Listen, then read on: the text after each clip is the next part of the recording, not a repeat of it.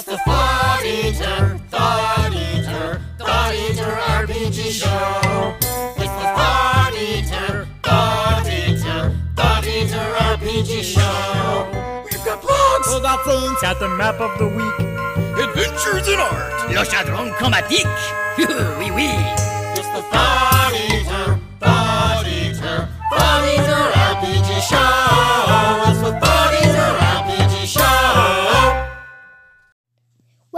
to the Thought Eater Thought Pass. What is up, y'all? It is Froth here, Thought Eater Podcast, Thought Eater blog. Hope you're doing well. Thank you for listening and happy weekend to you. Quick five minute Friday today, in which I'm going to attempt to talk about EN World's 10 most anticipated tabletop RPGs of 2021 in a mere five minutes. Let's go. Number 10, SLA Industries, second edition from Nightfall Games. Did not play the original back in the day. The original came out over 25 years ago a role playing game of urban horror in a vast world of ruin and decay. SLA Industries second edition is at number 10. Number 9 from Renegade Studios and Paradox Werewolf the Apocalypse fifth edition. I really like Vampire Masquerade fifth edition, so this one sounds cool. In fact, some of my favorite actual play streaming shows are all uh. So, anyway, number 9 Werewolf the Apocalypse 5e. At number 8, haven't heard anything about this one but a lot of people apparently looking forward to it. Brancalonia, the spaghetti fantasy RPG from Acheron Books, uses 5th edition as a chassis, and the blurb says it is a spaghetti western with swords instead of guns, based on Italian folklore, history, and pop culture. Brancalonia at 8. Number 7, Pathfinder for Savage Worlds from Pinnacle Entertainment Group. Yes, I love Pathfinder, love Savage Worlds. Not so sure about them together simply because Savage Worlds is not my favorite system for sword and sorcery sort of fantasy.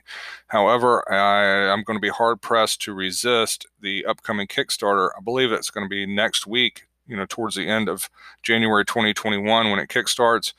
They're going to be doing a lot of the old adventure paths uh, updated for Savage Worlds. We will see if Froth is able to resist that. Number seven, Pathfinder for Savage Worlds.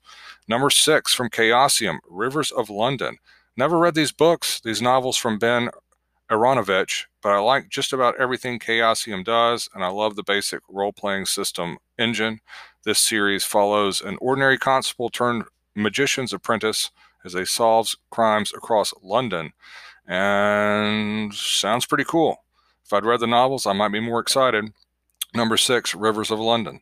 Number five from EN Publishing. This is going to be like an advanced D&D 5e, level up, advanced fifth edition. It offers a crunchier, more flexible version of 5e with more depth to the rule set.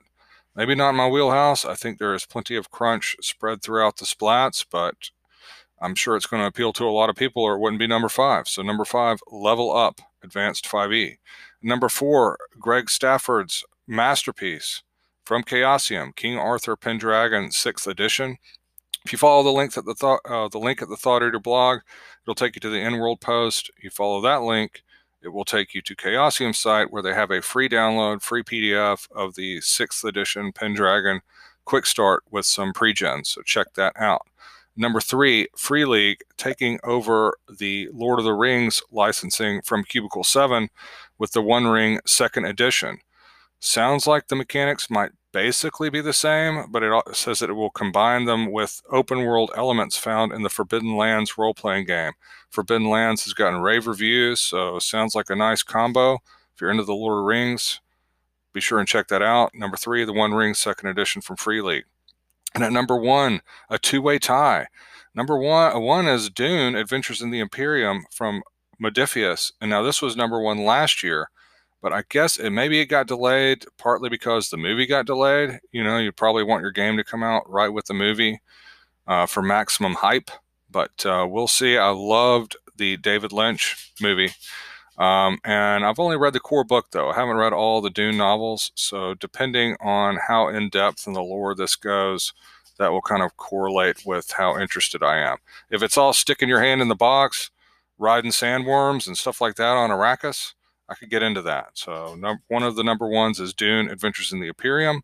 The other number one, Twilight 2000 getting an update from Free League.